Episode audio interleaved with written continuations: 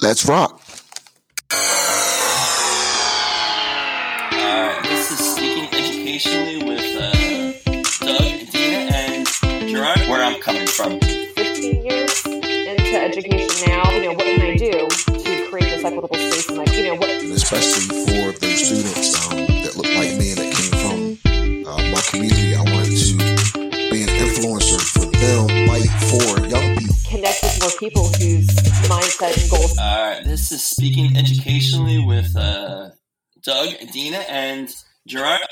Alright, everyone, I think this is episode 8 on season 2, and we are in break. Uh, it is actually, we're recording on a Tuesday, which we haven't recorded on a Tuesday before, but um, we are going to just do real quick what we've been up to while we've been hanging out, and then we have two topics tonight. We want to talk about deficit mindset, and then just recently, I think like what two days ago, Dina, Disrupt Text got attacked by a Wall Street Journal article, so we want to touch base on that, at least what our opinions are on that. Probably a lot of um, uh, feelings and not so many facts, but we'll see. You know, I, I don't bring the facts. Dina brings the facts. but anyway. and, and Gerard just has good insight on everything. Um, all right. So, what have you guys been up to? How you been unwinding? Um, Anybody want to go? I'm I'm glad to be back with uh, my speaking educationally fam. I've just been I've been playing more Xbox, um, Yeah. po- Pokemon Go. Uh, uh, this other poking game my son has on his uh, Switch, as well as um, I've been digging into um, Barack President Obama's um, latest book, A Promised Land. I'm about maybe about 115 pages in, and that's like it's well over 400 page book. Yeah. What Xbox game have you been playing the most? Um, You got a favorite? prob- probably 2K21. Yeah. I haven't gotten that one yet. How about you, Dina? Oh my goodness. So, um, you know, we made a day trip down to the beach yesterday, which was really nice and got to spend some time with the family and um, caught one of the, you know, light displays that's uh, down toward the beach a little bit more. Um, so got to do that, but it's been mostly just um, hanging out around the house and, you know, we're cleaning, cleaning and purging and, you know, getting ready for the new year. Hopefully 2021 will be a much better year for everybody. Yeah, I agree. And Gerard, I'm with you. I've been playing Xbox. I've been watching my my middle child, who I I struggle to connect with the most, probably her out of all three of my children. And um, I've been playing a little bit, but I'm not very good at the game. So she's been playing like Roblox and Fortnite on the Xbox. So I've been kind of just encouraging her and giving her like she likes to build houses in Roblox. So I've been giving her tips on where to put windows. You know, you know, you're supposed to hang a picture at five foot six inches. Did you know that? That's a universal hang your picture in your wall height. You guys aware of that? No. no. See, see, I can. I, I worked for an interior, interior designer for two years in high school, and I learned some things about what's the universal height for hanging a picture. So you know what? Listen, to speaking educationally, we're going to educate you on that. I think so I think one middle one thing one thing you said I, I think middle ki- I think middle children help us become better parents because I know my middle my middle child my daughter um she does that for me and I know like one game I was been playing with her and she was kind of shocked that I jumped in it and like uh, she's 12 and like this game this app game Among Us Uh-huh. So Yeah. like my my son had downloaded it and they like she hosts it and be playing games. So like I jumped into one of them and we did that for one night for like almost three hours. So I was like, she taught me some stuff. I'm like, I don't know how y'all do this. Well, I would. So I will. I will tell you that um, I am a middle child. wow. explains so much. I knew it. I knew it. I wouldn't have met Gerard. I wouldn't have met. I'm just kidding.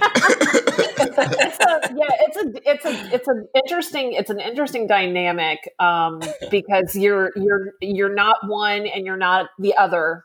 You know, you're just kind of like there in the middle, like trying to figure things out. And uh, yeah, it's a it's a it's a unique thing to be, and I think it gives you a lot of perspective. Wow. So we have a middle child and a twin on this podcast. Yeah. That is awesome. All right. I am the youngest, but my brother has Down syndrome. So we have a brother who has a brother with special needs too. What an interesting dynamic, family dynamic we bring here. All right. So deficit. Go ahead. Equitable group. There Yes. we go. There we go. Yes. we represent all of the siblings almost. Yes. Um, all right, deficit mindset.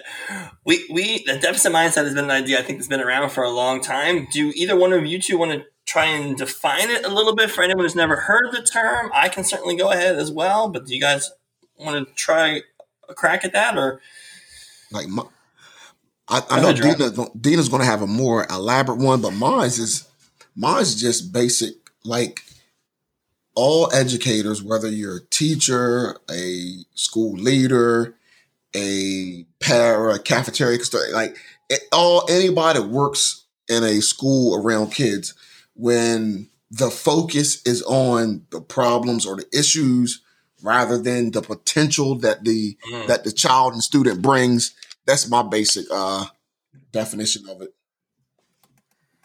Yeah, I, I don't know that I have much more to add. That was that was pretty good. Um, it's and it really is just focusing in on you know what's quote unquote wrong with a situation or more specifically a child, um, and not taking a look at all at you know what what already exists that that's working really well.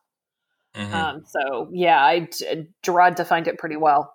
It's uh, uh, it, it's um it's a it's a it's a weird dynamic because I know just in the pre-show when we talked about we was talking a little bit about PLCs. A lot of times when we're when we bring data to PLCs, that data, when looked at it through a deficit mindset lens, leads us down a a path of like creating a huge or a bigger gap and deficit because sometimes it leads us to looking at what the prior grade did or didn't do or what the parent did or didn't do rather than looking at, okay, this child is struggling with this, but they are strong at this. What can, what can we do to keep building them up in this area and they'll translate over here? But a lot of times it goes down a whole different path and it ends up at the blame game.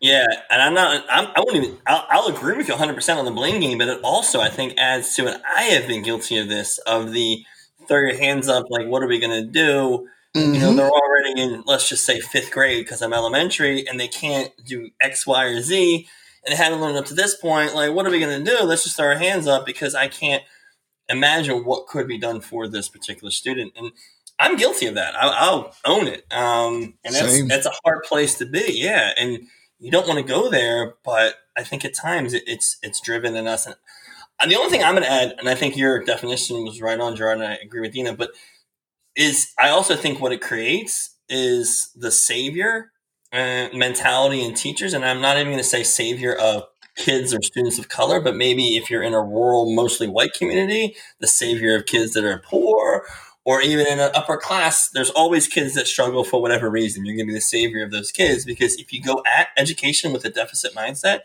you're looking to help save someone. Like I think that's inherently in what you're trying to do as an educator. And I don't know that that's the right mentality to go into education. Maybe if you're a nurse, that might be the right mentality. But as a teacher, I think you really like what you said, Gerard. You're trying to figure out what their best qualities are mm-hmm. and enhance those in order to build confidence so that the things that they're not as good at can build on the things that they are good at.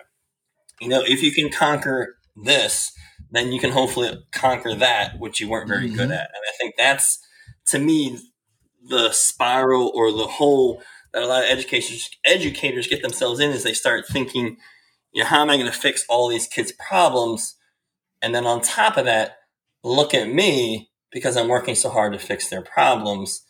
And really, that shouldn't be the mindset. The mindset should be more of, you know, with, you know, threat of just repeating myself exactly what you said about just finding their best qualities and improving on them. So I'm going, I'm going to use a sports analogy. I think Dina even know this one.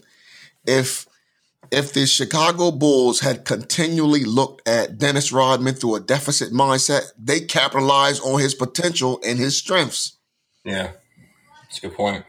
It's um it, well, and what's interesting with with being an English teacher and and teaching kids how to read text more effectively and teaching kids how to become better writers.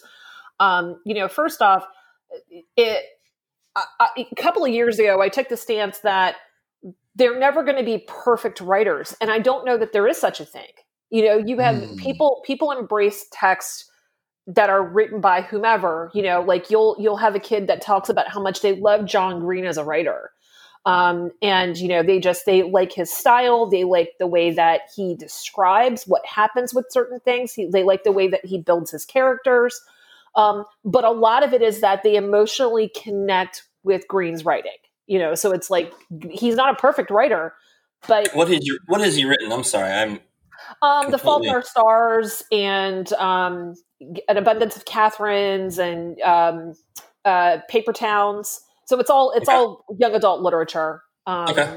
And so he also has a um, a YouTube channel with his brother Hank, um, where they go over all these different topics that you know maybe you don't know a whole lot about that topic. You can watch a video and learn a little bit. So it's it's pretty cool. Um, and he's just he's an interesting an interesting interesting person um, somebody who never did well through school um, ended up becoming this you know pretty pretty decent writer. Um, so the, you know you as a as a reader you know you embrace whatever you feel you can kind of connect with. And so one of the things that we we discuss you know within my specific class and i can't talk to i can speak to other how other teachers will do it but we look at you know what is it that you you know you're doing as a writer that's you know working for you and what are you maybe challenged by and then can you make a goal in which to improve that? But how are you supposed to look at becoming a better writer if you're only focused on your deficits?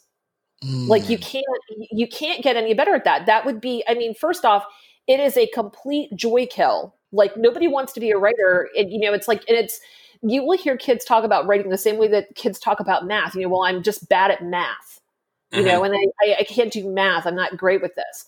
But even even i have gotten better at math over time as my thinking has matured. So i, I hate to say the words like uh, i'm not good at math. My husband's definitely better with math and when it comes to assisting and doing whatever you know he's he's usually the go-to. I could figure it out if i needed to. Um, but it's like I, i've had kids talk about well i just i'm a really bad writer. I suck at writing. I can't do this. And it's like you know Well, they handcuff themselves because they're like, I can't spell, right? yeah. Mhm. Therefore, I don't write. it's um well and what Like, tends to happen separate. I mean, what what tends to happen is it's like you know when you get into middle school and high school the the kids are, are your your teachers are content based so chances are you're teaching something that you feel at least remotely passionate enough about to teach other kids about you know so Mm. it's like but when with elementary you you may have an elementary school teacher that just writing's not their thing you know they so they they rely on certain things that will um, certain strategies certain you know tasks that they assign out to, to students where it, it's meant to teach the subject but not necessarily improve the way in which they do that or it's meant to get kids to pass a standardized test Mm. so there there's a lot of deficit around that and the thinking of that because maybe that's not somebody's passion. And so they just they and i and i'm saying this out of no vein of judgment because i've been there and i've done this. Um, but one of the things that I, i've had to do over the last two years is think about how i'm assessing kids. And so when i moved from going from a four to five point rubric and moved to a single point rubric what it does is it gives you like here's a standard that you're looking to meet. And so the language in which you're speaking of that should embrace what a student can do that that they're exceeding in that they do well with because i've never met a kid who just is horrible all the way around with a, a piece of writing. They've got some Mhm. things they've done in there that are well but the problem is that if nobody recognizes what they've done well they don't know what they've done well. And they're not they're not experts in the content so they're not going to be able to tell you um, Oh, right. so yeah, it's, building. It's building on. It's exactly opposite of what we're talking about. It's building on what they're good at, and not putting them in some some sort of, fixed mindset either. right They don't think they become handcuffed in, in what they're doing, and they can't and they can't move forward because they've already blocked themselves off. And I've also had I've also had kids who, and I, I probably have told this story before, but I had a student who's, who was always scoring like A pluses, you know, so 97, 98, 99, 100% on papers. And gets to me in when I was teaching uh, ENG 121, which is the dual enrollment course. Um, and they, you know, said to me, I, I've always done well, but I don't know why. Like, I don't know what I'm doing that's working and going, that's, that's, I'm doing well with my writing. I have no idea what I've done. And it's like, so what has happened is that we have created a system that one values the points and not the growth that a student mm. makes. Um, and it's like, and how is a student supposed to get quote unquote gain the points if they don't have any idea what they are doing that's going well? Um, so that's one true. of the big shifts that I had to make was to take the deficit language out of the rubric completely. And so if I'm if the deficit language isn't there, then what are we focused on? We're focused on what you what you are doing that's working well for the piece and where you need to make some growth and let's come up with a goal for that um, right. that's going to help him help you improve. Um, so the goals and improvement. Yes. And, and it's goals and improvement of, versus yeah worrying about what's what the bottom is. Yeah. Because the other piece of that too is that you give if if you're focused on the deficit mindset it becomes about the grade. So when the kid gets the paper back they look at it, see what the grade is, and it goes in the trash, or it gets shoved into a notebook, or you know, I mean, it's what are you what are what, what are you going to do with that? Because there there's no there's no true learning that's taken place of that. The kid has learned that that school's a game that they've got to play, and maybe they're bad at the game. So what's the point? Yeah, we could talk about playing the game of school forever too, but that's all the time. you ain't kidding. All right, uh, Gerard, you want to add anything more to deficit mindset at all, or how we use it in schools? I, I like the angle you brought there, Dina, because you started talking about it more on an individualized level. I think when we talked about it before the show, we were talking about more as like a holistic looking at children in general and just changing the way in which the words that we use. But I think there are two different parts to that, and, and I'm glad that you brought. Up. There definitely up. are, and, and yeah, it's like I've had anymore. I, I've had I've had kids that have said things to the effect of, you know, that when they ran into some some disciplinary issues and the disciplinary issues are always based on and i mean and the both of you could speak to this because you have to handle you know disciplinary situations in your buildings but um that you know ran into disciplinary issues and it was because she was having a difficult time processing out what was happening in her life you know? So it's like so there were ways that she handled situations that were benefiting her in the moment but not over time. And so it was like you know they they got her out of something temporarily. Um, maybe there was a class that she didn't want to be in so she looked for a way to to escape the class or the task or the the people that she had to deal with and one of the things that she said is the only thing my teachers ever wanted to talk about before was what was i what was i doing wrong and mm. why are you going to why are you going to change the behavior if you're doing quote unquote what's wrong really well? you know, so yeah, yeah, that gets back to the attention for doing the wrong thing. Yeah. And so it's one of the things that that she had indicated that she appreciated just in terms of the shift with some of her teachers when she moved to a different grade level was that you know it was it was not about what she was doing wrong it was about one, you know, what are you doing well? And then two, if something's not going well, what can we do to help you? Um, mm. you know, and it's like, you know, and she and she she needed three or four months of just changing the thought behind that. And she was a much different kid. You know, by the time the, the time, you know, the grade ended, she was a much different kid moving forward. That's awesome. Gerard, anything you want to add to that? Nah, I like the way Dina pulled that all together.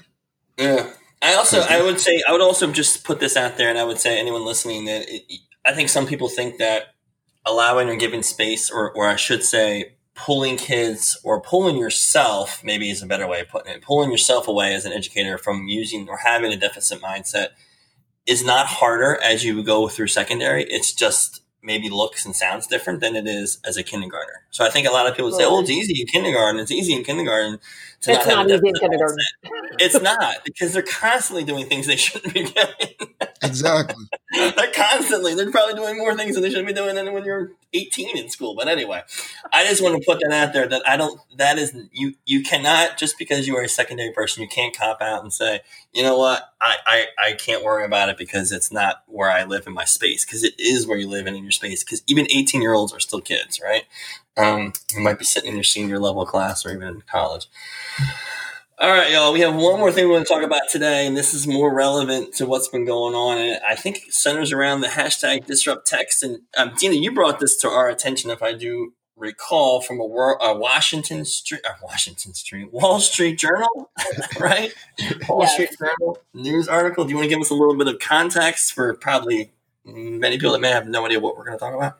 Right. So I've been I've been following Disrupt Text for about two years and have not been as active with Disrupt Text, but you know what I what I know of what Disrupt Text provides to educators like myself is um, the understanding that you know the literary canon, which is um, for English teachers, it's basically uh, to to boil it all down, it is um, it, a body of text written by dead white people. Um, now there's more contemporary you know elements of the canon. Catcher in the Rye is considered canon. Um, to Kill a Mockingbird's considered canon. Um, but it's it's basically those those bodies of text. Um, a little bit of research for me found out that um, that originated with um, the with the Bible. You know, so there was a lot of understanding yeah, of you know, what what you kind of leave in, um, you know, based on whether it's it's kind of, you know, for lack of a better way to explain it, Bible worthy. Um, mm-hmm. So it kind of that's where it all started. So with English teachers, we tend to um, we tend to be very focused around the literary canon when it comes to teaching text. Um, th- and there's a lot of reasons why that is. Some of it is because there are works that that English teachers just absolutely love. You know, and for example, you know, a lot of us have our if we are not if we don't love all of Shakespeare, we have a favorite Shakespearean play. Um, so that might be part of the canon um, that we choose to teach. To Kill a Mockingbird's an- another big one. The Odyssey is a huge one. Um, so there's me, always. Can I interrupt, can I interrupt you yeah. real quick? I brought up Wikipedia earlier because I always like to start with Wikipedia and see what because that's if you search literary canon, where do you like as a white person? Oh, Wikipedia tells me all the things that I need to know. So the, the, the, the, people that they mentioned are Mark Twain, T.S. Mm-hmm. Eliot. I don't know Charles Augustine Sainte-Beuve. I don't know who that is. Michael Dirda. I've heard of him. The Bible. Um, it's the great books of the Western world, modern library, and what is in every man's library, or what they also call Penguin Classics, which I'm not 100% yeah. sure. but um, as I go through what Wikipedia for, you know, I think Wikipedia is the white people's Bible at times when it comes to information, although a lot of the things in there are very colonized. You would look mm-hmm. and say, oh, this makes sense. These are all white authors from back in the day. And you know, I'm sure the literary canon now includes things like The Great Gatsby and To Kill a Mockingbird, you know, and all those other things mm-hmm. that we have to read when we were in school. But so it's why did why, why did she call? Why did the author call him out? Do you know? So um, it's so because disrupt text looks at the looks at the canon and it looks at what can we include because the first question that we need to be asking ourselves is who is not represented in the literature that we teach in our classrooms and right, that yes. could be so that that could be for me as an english teacher that could be let me look at the text that i'm teaching from and you know are there voices are not represented and one of the questions that comes about with to kill a mockingbird is um, you know it's written from the perspective of a young white privileged little girl um, it's not written from the perspective of the black characters that are in there, although they factor into being hugely important. Um, so that that is the question that gets asked, and so you know it, it's for, especially for a lot of schools. You have there are teachers, English teachers, that are required to teach certain texts. So mm-hmm. maybe you're required to teach Mockingbird, but instead of just teaching Mockingbird unto itself, um, think about coupling Mockingbird with another text. You know, so maybe you want to couple Mockingbird with Just Mercy. You know, maybe you want to do something that's hmm. that would where there would be another perspective or a voice, and you could couple those. Um, so what what ends up happening is And that you could also probably sorry, you could also probably satisfy a million standards by doing that. Absolutely. Like there's all kinds of things that you can do. Or you could teach not all of Mockingbird, but part of Mockingbird. You know, maybe you want to take a couple of pages from, you know, where it really gets into dives into Scout's perspective on something and you want to do that. So what they've done is they have suggested ways that you could disrupt decolonized texts. Um, and so that's a lot of what it is. There's been no suggestion on banning anything. There was never the words banning of anything never came out of anyone's mouths or was typed up and, and written for anything. So what ended up happening with this Wall Street Journal article is that there was um, so there are school districts that are looking to pull certain texts out of their curriculum in order to make them more inclusive. And you know and I, I, hate to use the word diverse because diverse i like cornelius Minor's um, indication that d- diversity is lazy because what happens is it becomes very passive. Mm-hmm. um, so what they did was they they said you know let's make this more inclusive and let's take out the odyssey you know in in in favor of doing something else so what happened is that the writer rather than doing the research around what disrupt text does um, and their work and what they had been working with and doing the last the last several years is they took a series of tweets and took you know a tweet here and a tweet here. And one the writer quoted people without their acknowledgement um, you know didn't didn't contact them directly didn't ask them to be involved in it so quoted them without their not just put them right in this and you have you have people who are who have been very much in anti-racist work for several years that their quotes are taken off a tweet and yeah. embedded in, in the context under which the writer wanted to use it which was not it, it so inaccurately represents what disrupt text is so what's well, happened it's just lazy it's just laziness it is. it's lazy it's lazy and it was written to be Prov- it was written to be provoking in a bad way you know so mm-hmm. what ended up happening is that these these very and I'm just going to use the word awesome for another lack of way to explain it, but these these women who have been doing this work with Disrupt Text for several years, who are just awesome. I mean, you know, first off, they're all well educated. You know, mm-hmm. not that not that that needs to be the the singular thing, but they're all well educated. They there was a lot of a lot of research and work and thought put into what they put together for other people.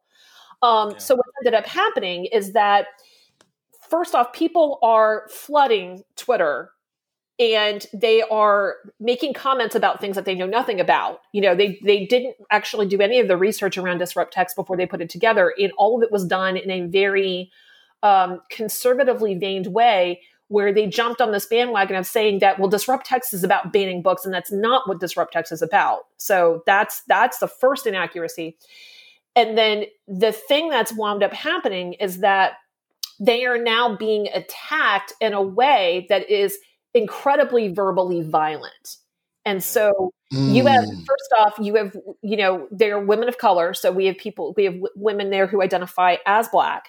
Um, and then there are women there who are not Black, but people of color, where they have been verbally attacked. And so we have a, you know, and it's like, I'm not going to read the entire thing, but just to give people some perspective on what's happened is that um, uh, L- Lorena Germán, who is one of the, the women who are founders of Disrupt Text, got a tweet that says, you are the real racist. You Marxist BLM subhuman N-word trash.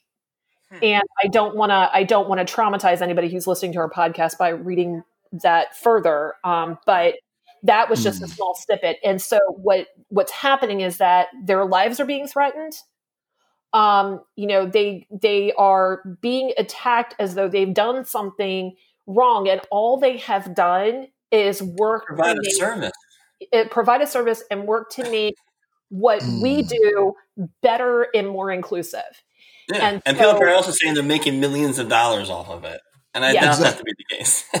they're not they're not really making any money off of this. What right. they're doing is they're doing they're doing work.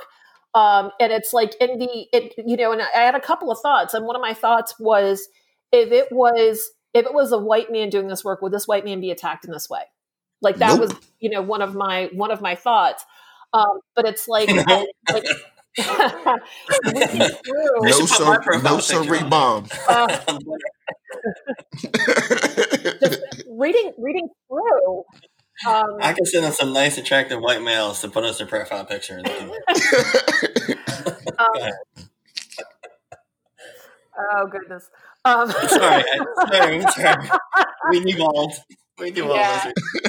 it's um it, it's just it's it was um to the point where i had to uh, like i had to force myself to put down my put down my phone and walk away because it was making me sick like I literally was reading. Yeah. I don't know if you want to add anything, John, but I was reading through it, like I told you guys today, and I was like, wow, I mean, this is, I mean, what in the world is the problem, number one? Number two, how can you be so ignorant? And I'm going to call out progressive media on this too, because they do it a lot, and I'm, I'm going to bring up the name Trump. He's not my president, but they do a lot with him, and it's kind of, and I, I, I created this parallel in my head. I was listening to, I don't know if it was MSNBC or CNN the other night, and they just started throwing up like two or three Trump tweets and then just responding and having a whole thing about these tweets. Now, we really haven't heard from the man in like three weeks, right? And I'm talking about Donald Trump, other than some videos he puts out. We really haven't heard from him. We all know where he's coming from. We all know what his agenda is. We all know it's about him and he's a racist and all that sort of stuff. So there's a lot of history there. So we kind of understand where he's coming from, right? But CNN did that same. I don't want to call it that. It may have been MSNBC. Whoever it is did that same laziness. So they put up like three tweets, and then they had a half an hour conversation with some panelists about this. And I'm like, all you're doing, number one, is really super lazy because what is Super lazy. really going on here? You're responding to tweets, number one. Super lazy. Number two, I know he probably won't respond to you if you put questions out to him, so it might be different. Where the, the, the, the people who run or who started Disrupt Text probably would have responded to the Wall Street Journal uh, author if they had reached out to her or reached out to them in advance and, and, and set up an interview, and it could have probably been explained a little further. But the laziness when it comes to people putting things out, especially people that have an audience, has gotten to a level where I am sick of it all. But I also know that I can't not engage because if I don't engage, then there may be one less person there to call it out. You know what I mean? So it's like a double edged sword where I'm kind of stuck, like super lazy. But I wonder now if we talk to the author of that article with all the push- pushback that she's gotten, possibly as well could this could there could a conversation be engaged about why this is important and why your ideas around these literary canons which i knew nothing about until today why it's such a backwards idea and it just it's just white supremacy veiled in a different form? You know what i mean? See, my, it's, and I, I don't know that I, I don't know the opinion would have been any different though, Doug, because I mean the Wall Street Journal two two and a half weeks ago published an article that was saying that Dr. Jill Biden shouldn't be called a doctor. You know? So Mhm. I don't I don't know that it would have been any different. And it's like they're they're almost looking for i'm trying ways i'm in trying which- yeah, and that's it. And it's like, and I and I appreciate that because you're trying to get you're trying to get some perspective around it, and that's always something that we should do. But it's Yeah. like they just two and a half weeks ago published an article, to- you know, an op-ed piece for somebody who said that you know Dr. Jill Biden shouldn't be called doctor. You Yeah. know, and it's like go ahead gerard go ahead go ahead no, I'm um, I just when you brought about literary canon, I'm like, yeah, that's the technical term, but Dana knows. Me and her to had plenty of conversations about stuff like this, about these texts. So when Mhm. I was when I was seeing that about you know the literary canon, the books that you know that um the ELA uh department considered go in there. Um, even when I first was in an AP and I was having some conversations with um a couple forward thinking ELA teachers, this topic came up because I'm like, um, there are there are some books that have some diverse characters and plots and other things that can get to the same standard that's up to date that probably could hook your kids, especially your non-readers, more than things that are in that literary canon. right, absolutely, yeah absolutely. But I, would, I mean, and we were talking about it before too. But I, I mean, even for the even for the white boys in the room, and they're in high school or middle school or wherever, like I didn't connect with any of those sort of stories either. Mm-hmm. Like, so I don't understand what are we holding on to it for? Like, there's like that's why I keep on. Anytime there's pushback when it comes to this sort of idea around being more equitable or inclusive or whatever whatever it is especially when it comes to race and probably gender and definitely um, sexual preference i would say too and, and probably some of the things that i'm not thinking of right now it always comes back to some sort of bigoted racist uh, sexist xenophobic idea that I, I, am still struggling to, to get to the core. I don't struggle. I know where the core of where that comes from. And it just comes from your experiences. A lot of it comes from your experiences and what you're taught growing up, which perpetuates itself when you, as the Wall Street Journal article lady, argues that you are trying to, what did you say, ban certain texts from education it, it just perpetuates itself over and the cycle continues. And, and unless there are things like hashtag disrupt text, there is no other voice of what it, there is no other, for lack of a better term, disruption. like it's absolutely necessary. And I think that we need to make sure that we continue to support those groups. And I probably am very, oh, I'm not probably, I definitely am very late to this sort of movement. Um, because I never taught English. That's not an excuse but you know, I, I, I kind of feel like an obligation now. I need to kind of get back more into it, and at least provide some perspective um, from wherever I'm coming from, and support that movement because it is that important. Because if it isn't, if it isn't changed with our kids, the more and more I'm realizing in our schools, if the way that we teach kids isn't changing, and it doesn't matter what we do as adults, because every year we're only going to get this small little growth when it comes like when something happens that makes everybody outraged. Like mm-hmm. if kids aren't taught differently from the very beginning, nothing, nothing is going to change at all. And that's where, you know, when you brought this up, Dina, and then I started reading into it yesterday and today, I was like, I don't know how I have been sleeping on this for the past however long they've been doing this. You know what I mean? Like, and I and I mm. do follow the ladies that, that run the disrupt text movement, and I know I don't know them at all, but I know some of the things they put out there. And I was like, how have I been sleeping on this the entire time? I was like, you know, not outraged, but I was kind of disappointed in myself. Go ahead. Look, and and then um, I know one.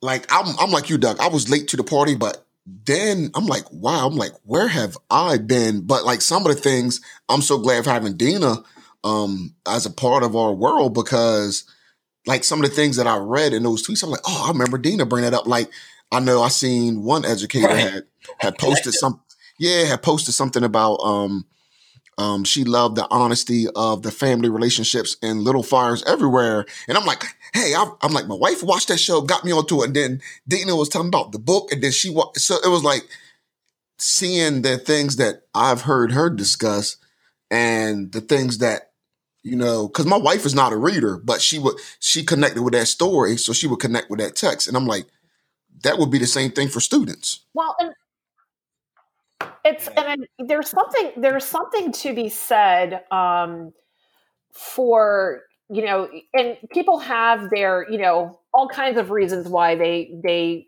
choose to do certain things. So it's like as an English teacher, when I am looking at you know, and it, it, at the high school level, it it shifts to um, you are analyzing and arguing when you write as the pretty much the basis of what you do for for your writing through grades 9 through 12 um, it it shifts the standard shifts right around sixth grade um, and it changes as it goes up through sixth and seventh and eighth. Um, and so when i am looking at getting kids to embrace analysis you know do i want to start off with lord of the flies no i don't because Lord of the Flies is not an accessible text for all of my students. And so instead of starting off with Lord of the Flies, I'm going to start off with a text that maybe the kids can embrace a little bit better. So instead of starting off with something that is going to be challenging in that way, maybe I want to start off with a text that they can embrace. Maybe I want to start off with Kwame Alexander. Maybe mm-hmm. I want to start off with Jason Reynolds. Maybe I want to start off with Angie Thomas. Um, maybe I want to start off with Nic Stone you know those would be writers where a student's going to be able to embrace the writing a little bit more. And you know in taking it, everything we've said into consideration and looking at the necessity for diverse perspective and point of view and being more inclusive it's also about what can what's going to facilitate that skill set you know? And it's like and if we can look at something at at several texts that you know and do a text set which by the way text sets are research based strategies so let me just throw that Mhm. out there as well for people who want to question that but it's like maybe i want to do a text set where i have four texts that are dealing with the same thing topically where we're looking at building a topic into something thematic Mm. and it would be better to have a text set where you have better entry points for students built along the way where they can go okay well yeah you know what? We read about this issue within this text.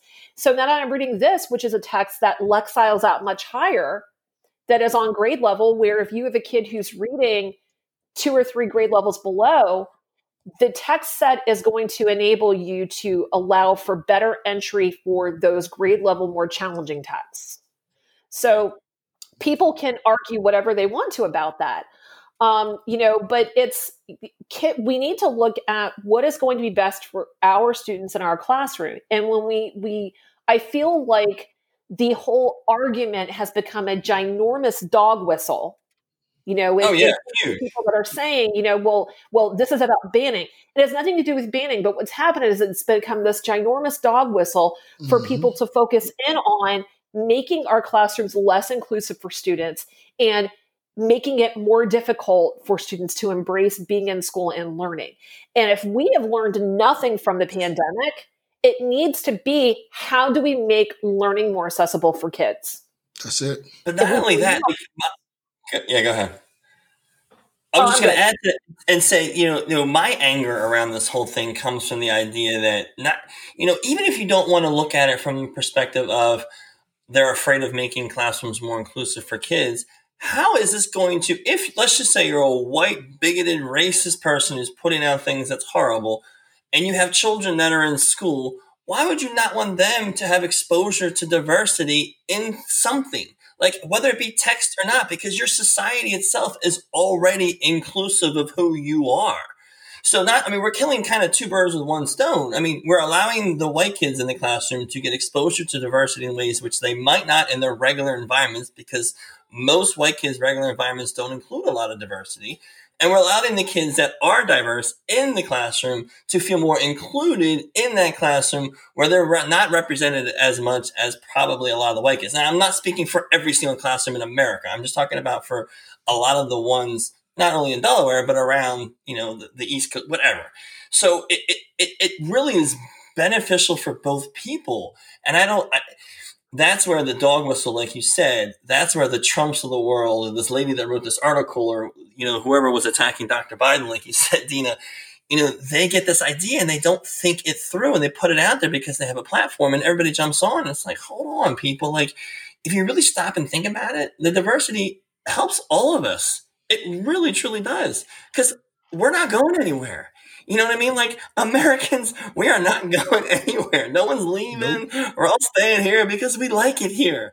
Like, why can't we make it a little bit better for everybody? But oh man, all right, I'm done. Gerard, Dina, you guys whatever you want. I am done for today. And you No, know, I got a, got a hard, I got a hard stop here in about five or ten minutes, but we can finish up. But I'm Yeah. done No, ranting. no, no, I'm good. I got, I got a, I got a hard stop as well. Like we, uh, we got uh we've been doing the uh COVID testing every week. Just you know, even though we ain't been going anywhere other than like grocery shopping, but you just never know with surfaces. So we just being safe. Yeah, absolutely, absolutely.